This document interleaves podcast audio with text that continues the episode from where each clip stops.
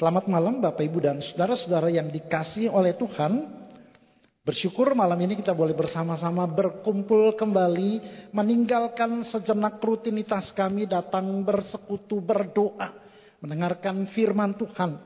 Malam hari ini ada satu bagian firman Tuhan, saya ajak kita untuk kita buka dari Alkitab kita masing-masing atau gadget kita kita akan baca satu ayat dari Yohanes pasal yang ke-8 ayat 44. Yohanes pasal yang ke-8 ayat yang ke-44. Saya akan bacakan bagian ini di dalam bahasa Indonesia terjemahan baru. Yohanes 4 eh, maaf Yohanes 8 ayat 44. Kamu berasal dari bapakmu iblis dan kamu ingin melakukan keinginan-keinginan bapakmu. Ia adalah pembunuh manusia sejak semula dan tidak hidup dalam kebenaran. Sebab di dalam dia tidak ada kebenaran. Dalam dia, dalam iblis tidak ada kebenaran. Apabila ia, iblis berkata dusta, ia berkata dari dirinya sendiri. Sebab ia adalah pendusta dan bapak pendusta. Demikian jauh pembacaan firman Tuhan bagi kita sekalian malam hari ini. Selamat dan berbahagia kita yang membaca, merenungkan firman Tuhan dan melakukannya dalam hidup beriman kita hari lepas hari. Bapak Ibu dan Saudara, ketika saya bacakan ayat tadi paling tidak saya sedikit lega begitu ya. Jadi kita tahu sebenarnya siapa itu penipu ulung. Begitu ya. Kemarin ketika ditampilkan awas penipu ulung. Ada beberapa jemaat yang WA kepada saya. Waduh, saya takut dan gentar. Jangan-jangan penipu ulung itu karena nama saya dengan tema itu berdekatan. Tapi paling tidak saya sedikit lega bahwa paling tidak Bapak Ibu sudah tahu siapa itu penipu ulung. Oke Bapak Ibu bicara tentang penipu ulung, bicara tentang iblis. Saya ingat ada satu lagu sekolah minggu yang dulu waktu saya sekolah minggu sering kali mendengarkan lagu ini dan mengingatkan saya bahwa memang iblis ini adalah penipu, pembohong dan pendusta. Waktu saya mempersiapkan khotbah ini, saya tiba-tiba mengingat lagu itu. Iblis itu musuh kita. Dia lari seperti singa. Dia kata ini itu, dia cari sana sini, iblis itu musuh kita. Dia dengan berbagai macam cara, dengan berbagai macam tipuan dan rayuannya, mencoba untuk menghancurkan anak-anak Tuhan. Dia pakai segala macam cara. Ya memang karena dia adalah seorang penipu yang ulung. Kalau dikatakan penipu yang ulung berarti itu dia sudah lihai. Minggu lalu kalau kita datang di kebaktian umum satu, kebaktian umum dua dan kebaktian umum yang ketiga. Ada guru Injil Astri Sinaga menyampaikan khotbah tentang lepas dari kebohongan. Dan itu berkaitan dengan tema kita pada malam hari ini. Nah kalau bicara tentang tipuan dan bohong, ada sebagian orang mungkin sulit untuk membedakan tipu dengan bohong itu seperti apa. Tapi Bapak, Ibu, dan saudara-saudara, saya mau mencoba untuk menguraikan sedikit antara bohong dengan tipu. Kalau bohong, sebenarnya itu lahir secara spontan dan tidak ada maksud apa-apa di belakangnya. Misalnya begini, beberapa waktu yang lalu saya tanya kepada anak saya, sudah makan belum? Dia jawab sudah, padahal sebenarnya belum makan. Sadar atau tidak dia sudah berbohong. Tetapi kalau menipu itu membuat seseorang percaya kepada sesuatu yang salah. Tetapi itu diyakini sebagai sebuah kebenaran dan tetap terus menerus itu mengintimidasi orang itu sehingga pada akhirnya yang salah itu bisa menjadi benar. Kenapa? Karena setiap hari, setiap kali dijejali dengan kesalahan-kesalahan seperti itu.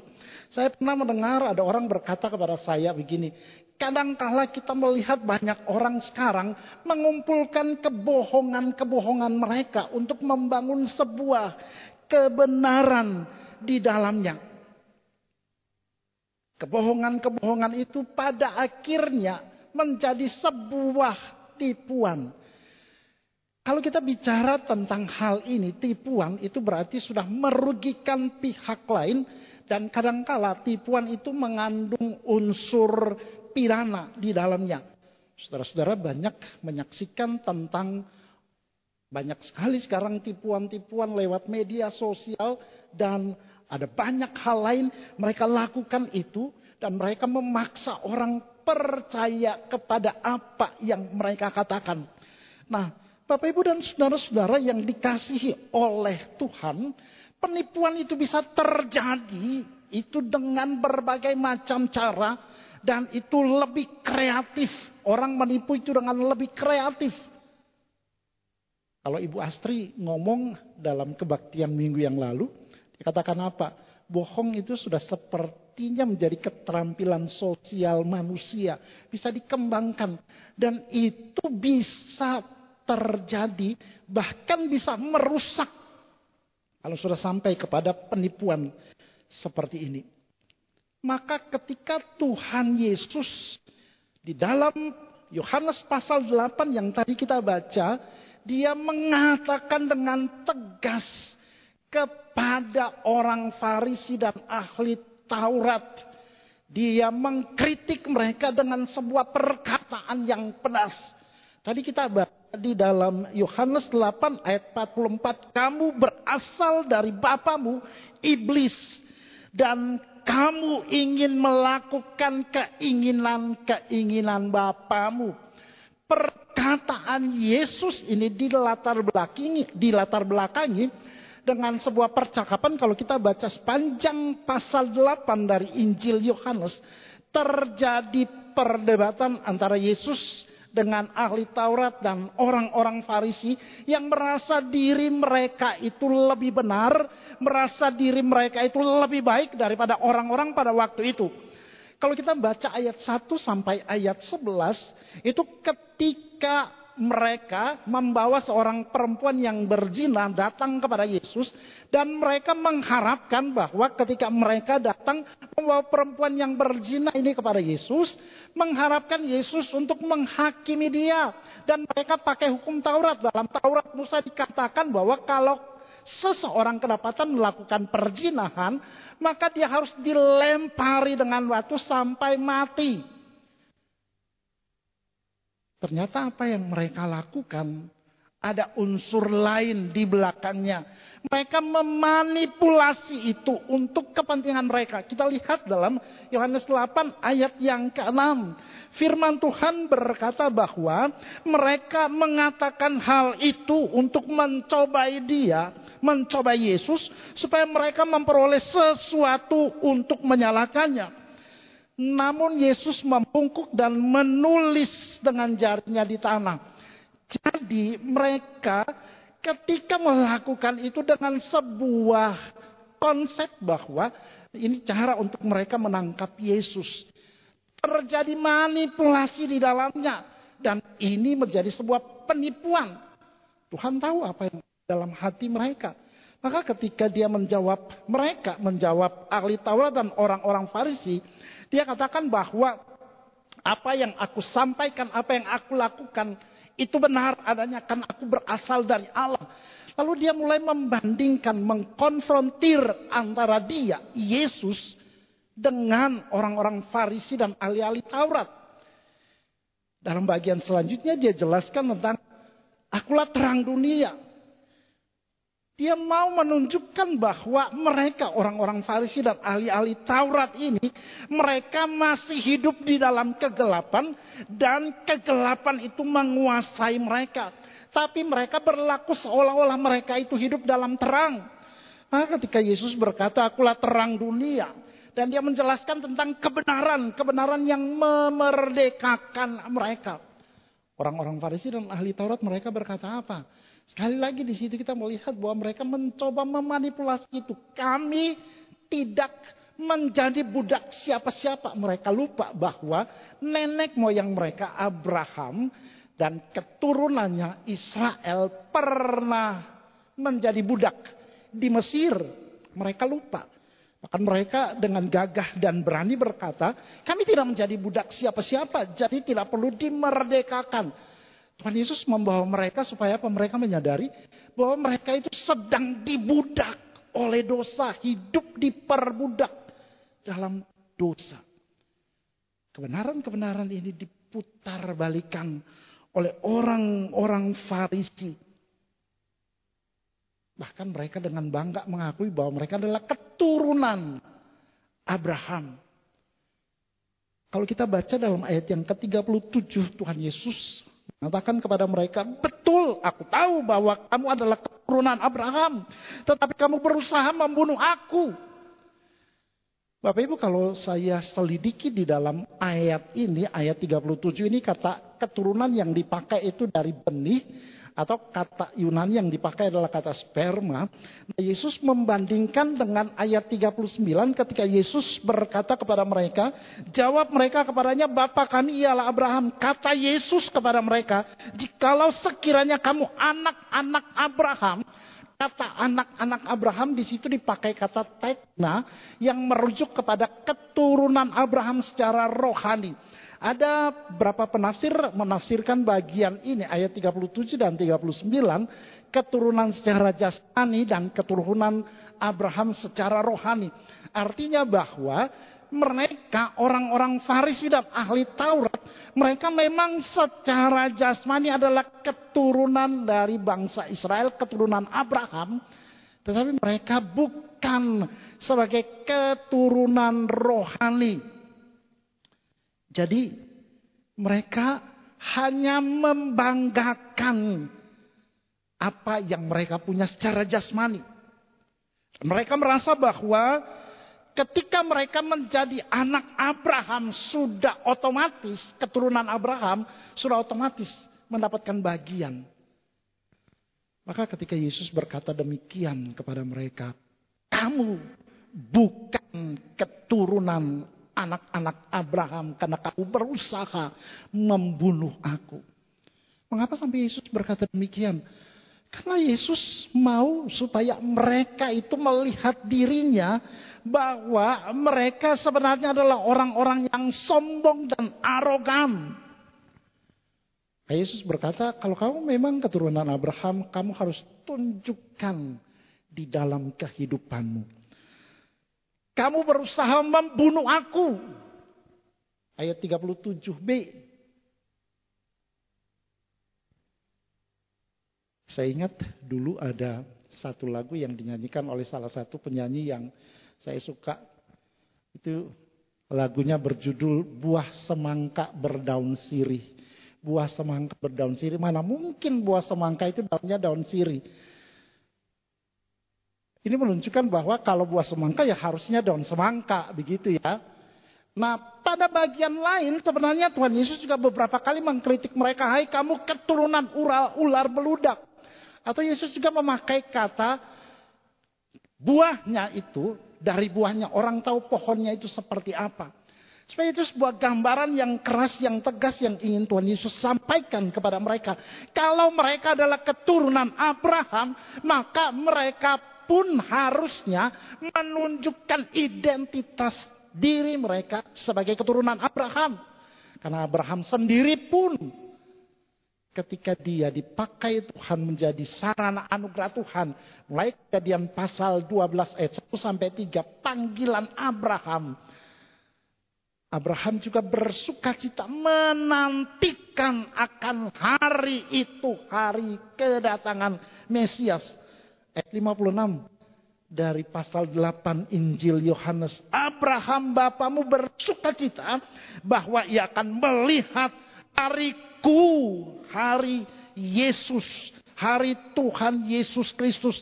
Dan ia telah melihatnya dan bersuka cita. Kalau mereka adalah keturunan atau anak-anak Abraham, harusnya mereka juga menunjukkan sikap seperti ini, bukan sebaliknya. Itu sebabnya kenapa sampai Yesus berkata kepada mereka dengan tegas, dengan sangat keras, kamu berasal dari bapamu iblis. Dan itulah yang dilakukan iblis turun temurun. Dia menjadi penipu ulung. Semenjak kejatuhan manusia ke dalam dosa, iblis memakai tipuan dan godaannya untuk menghancurkan manusia. Ketika Adam dan Hawa jatuh ke dalam dosa, iblis terbalikkan firman Tuhan itu dengan berkata apa? Semua pohon dalam taman ini jangan kamu makan. Hanya pohon yang ada di tengah-tengah pohon itu boleh kamu makan. Padahal perintah Tuhan, semua pohon dalam taman ini boleh kamu makan. Hanya pohon yang di tengah-tengah tidak boleh kamu makan. Dia memutar balikan itu melakukan penipuan. Meyakinkan Adam dan Hawa. Sehingga yang salah itu akhirnya dipikir benar oleh manusia. Bapak Ibu dan saudara-saudara yang dikasih oleh Tuhan. Dan pekerjaan iblis itu tidak berhenti sampai di situ saja. Sepanjang sejarah kehidupan manusia, iblis dengan segala tipu dayanya mencoba untuk menghancurkan manusia. Dia memutar balikan kebenaran firman Tuhan sehingga kepalsuannya terdengar cukup dekat dengan kebenaran. Dia bisa menyamar sebagai malaikat terang. Itu yang dikatakan oleh Rasul Paulus dalam 2 Korintus 11 ayat 4. 14. Dia berkata bahwa iblis itu bisa menyamar sebagai malaikat terang. Dan bukan itu saja, saudara-saudara. Kristus sang juru selamat kita pun pernah diperdayai oleh si penipu ulung ini. Tetapi waktu dia mencobai Kristus, dia tidak pernah menang. Apa yang dilakukan Kristus ketika iblis mencobai Tuhan Yesus?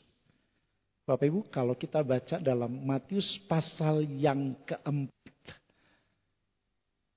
itu ada tiga kali pencobaan yang dilakukan oleh si penipu ulung ini kepada Kristus.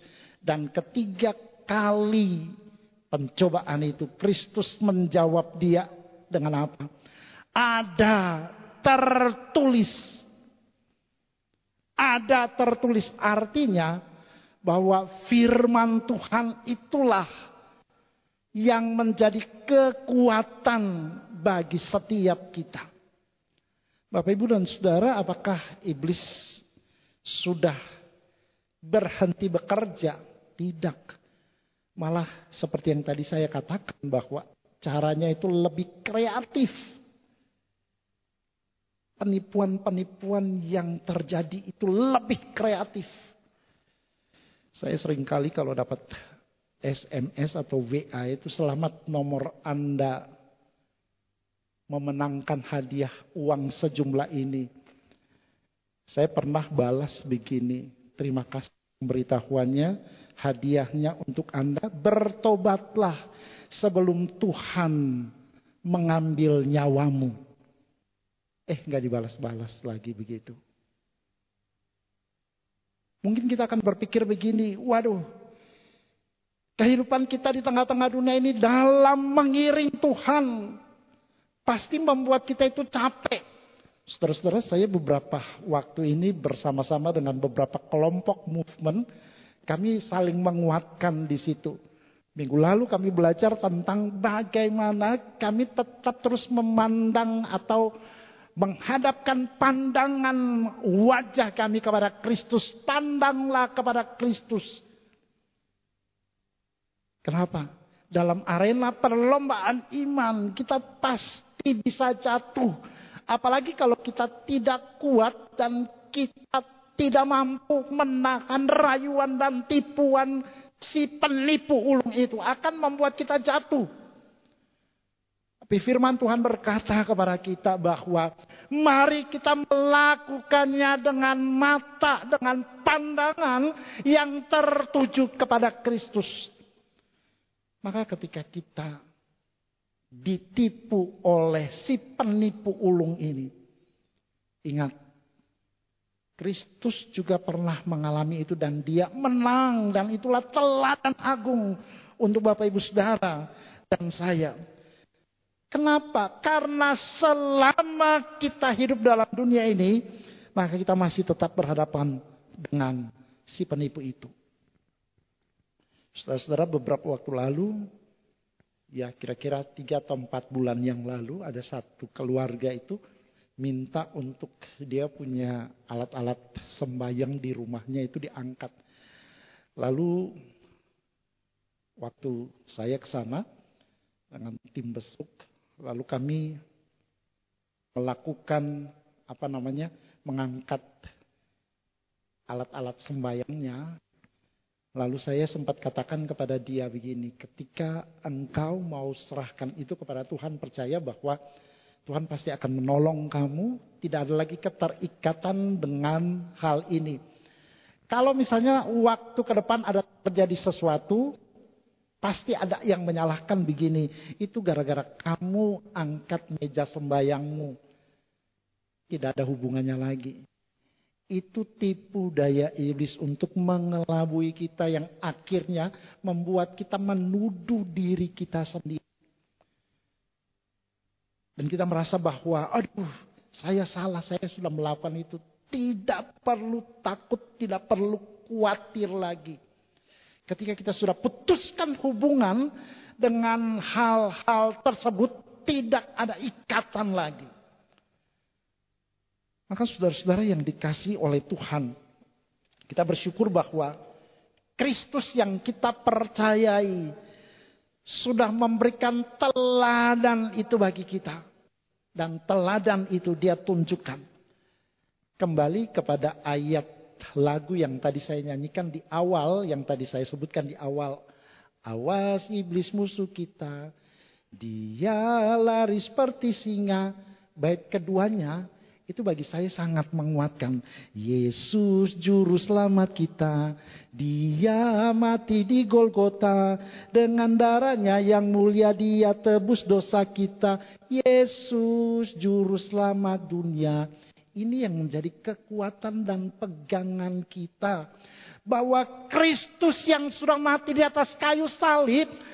Kristus yang sudah menumpahkan darahnya untuk engkau dan saya, dia yang sudah menebus kita, dia yang menjadi juru selamat kita, dia akan tetap terus memimpin dan mengarahkan hidup kita kepada dia.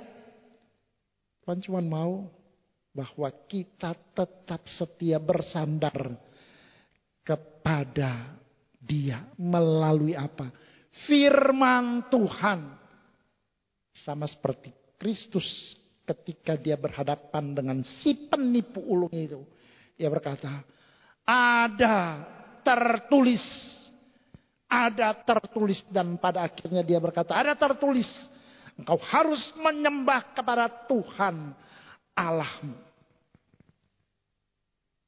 Itu yang menjadi kekuatan kita. Maka untuk mengalahkan iblis, kita harus terus hidup dalam kebenaran firman Tuhan.